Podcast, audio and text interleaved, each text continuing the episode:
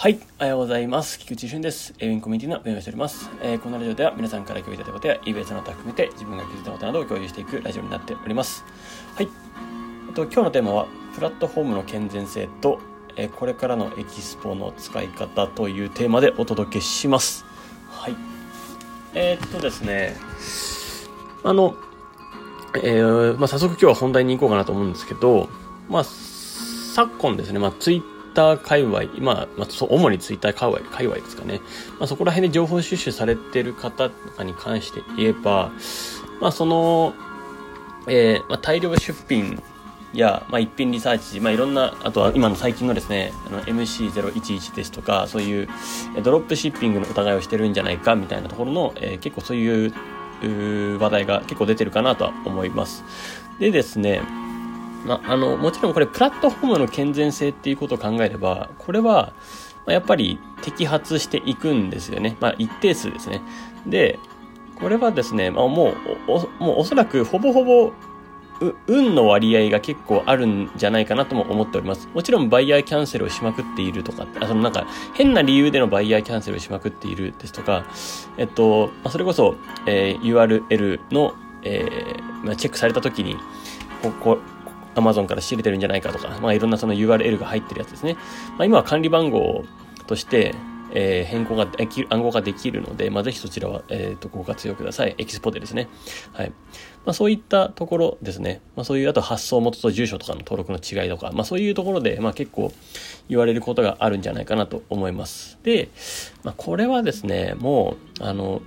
運も運のところはあったりはするので、じゃあまあどうするかっていうと、まあもうなかなかこれはですね、えー、難しいところですね、まあ正直言うと。で、プラットフォームとしてもそれをやることによって、まあ健全性を保つっていう、まあその大正義みたいなところをやっていくわけですよね。まあこれはそうですよね。うん。まあそうなんですよ。うん。まあ、抑止力っていう意味も込めて、まあ、晒しめじゃないですけど、やってるよっていうような感じですね。はい。まあ、じゃあそれをやったことによって、まあもちろん、どんどんどんどん参入消費が上がっていくのは間違いないんですが、えー、まあ、えっと、まあ、ユーザー移行でやってる人は、まあそのままでしょうし、で、ユーザー移行でやってる人もなんか、最近ちょっと、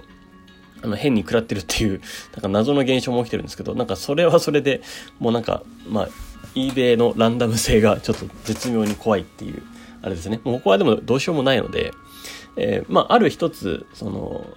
提案というか、まあこれからっていうところでの、まあ、使い方ですね。どんな風にして、えー、ここから攻めていけばいいんだろうかっていうところの、まあ一つの、一つの案だと思ってください。別にこれが全てじゃないし、むしろ今までやってきた人はそれはそれでいいと思ってます。で、まあ何かっていうと、もちろんこれ在庫管理はま徹底するっていうところというと、まあその、今一日自動在庫管理をしているので、えー、まあできているかと思うんですけど、まあ、ちょっとですね、これは声が大きければ多いほどですね、ちょっと、あの、考えてます。えっと、ちなみに LINE アットの方に、ですので、ぜひ、あの、在庫管理、あの、2回、1日2回希望しますみたいなところがあればですね、LINE アットの方にぜひ送ってください。えっと、金額感はですね、まあ、その1000品だったら、あの、まあ、2000円ちょっととかなるかなとは思ってますし、えー、まあ、1万品のプレミアムとかの方とかでしたら、まあ、その、えっと、えー、在庫管理件数1万追加と同じような金額ですね。まあ、1万6500円とかの金額感になってくるかなとは思うんですけれども、まあ、それも、えっと、込みでですね、えー、まあ、それでも欲しいよという方とかいましたらですね、まあ、ぜひぜひ、えっと、ご連絡ください。えっと、お待ちしてます。はい。で、まあ、その在庫管理っていうところの徹底具合も大事ですし、えー、あとは、まあ、じゃあ、それにビビりすぎて、なかなか売り上げ上がんなくて結局継続しなかったっていう、このオチはもう陥るかなと思ってるんで、じゃあどうするのって時に、まあ、一品リサーチ等々でリサーチして出手出品して、まあ、やってるかなとは思うんですよ。えー、ある意味ですね。で、そこで、まあ、あの、薄利ないし、まあ、お客さんを捉えることはできると思うんですね。えっと、つながりをえー、作れるというような関係ができるかなと思います。で、ここでこれからの、じゃあエキスポの一つの案としては、まあ、やってる人はもうやってると思うんですけど、あの、そこの、周辺のジャンルを出してその人に直接もう連絡してみるっていうパターンですね。あの、この辺の周辺ジャンル出したけどどうみたいな。あの、要はカテゴリーみたいな、ストアでカテゴリーとかでなんか分けられたりするじゃないですか。この辺バンって出してみたけど、なんか欲しいものある？パッと、あの、やってみたよっていうので、えー、そこにアクセスした方が確率高いんじゃないかなっていうふうにはかなり思ってます。あの、これ、ちなみに、えっと、私も結構問い合わせがあった時に結構この技使ってたりするんですけど、うん、その、その人にピンポイントに合わせてもうガッて出すっていう技ですね。まあ、これはリピーターさん用です。ちなみにリピーターさん用の技だったりするんですけど、まあ、これ結構やってる人もいいんじゃないかなと思います。まあ、結えっ、ー、と、そういう風に使っていく方が、うん、これから良さげだなと思います。だから、今まで連絡したお客さんに対し、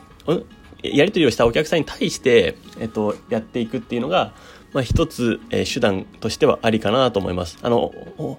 他の商品探すよ、あの、欲しい、なんか欲しい商品ある探しておくよ、じゃなくて、こっからはですね、もう、こんな商品出したけど、どうっていうふうに、まあ、商品を見せるパターンですね。えっと、ストアもひっくるめて、そのカテゴリーとかで分けといて、で、ここのあの、要はさ、その URL 貼っておいてみたいな。URL で分けられるかちょっと分からなかったんですけど、えっと、ちょっとやってないですけど、でもそんな形でやっていけば、まあ、一定数食いつく人はいるんじゃないかなと思っていて、で、そっから、あの、販売率につなげられるんじゃないかなと思います。あの、むやみに、えっと、エキスポで、えー、まあ出品、まあまあ、それでも、あの、売れるのは売れるんですけど、えー、その精度を上げるって意味でも、ちょっと狙い打っていって、えー、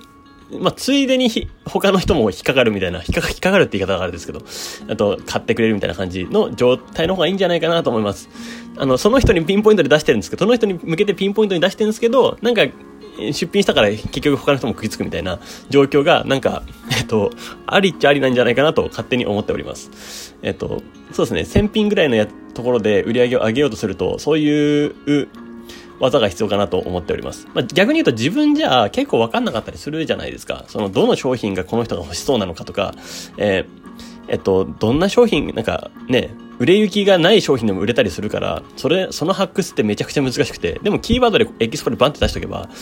あ、おあの、あなたが欲しいおおよそのここら辺の周辺ジャンル出しといたよって言っとけば、結構、あの、いいと思うんですよね。で、それにそれだと出品数も絞れた上で濃い商品が出せて濃いアプローチができるっていうこの複合技ができるので、まあ、1000品とかでも、まあ、ある程度これだったらいけるんじゃないかなと思っております。その結構1000品範囲内の勝負ですね。えー、だからこれ濃い商品を出品して濃いお客さんにアプローチする必要があるんですよ。ま、そこの戦いだなと思っております。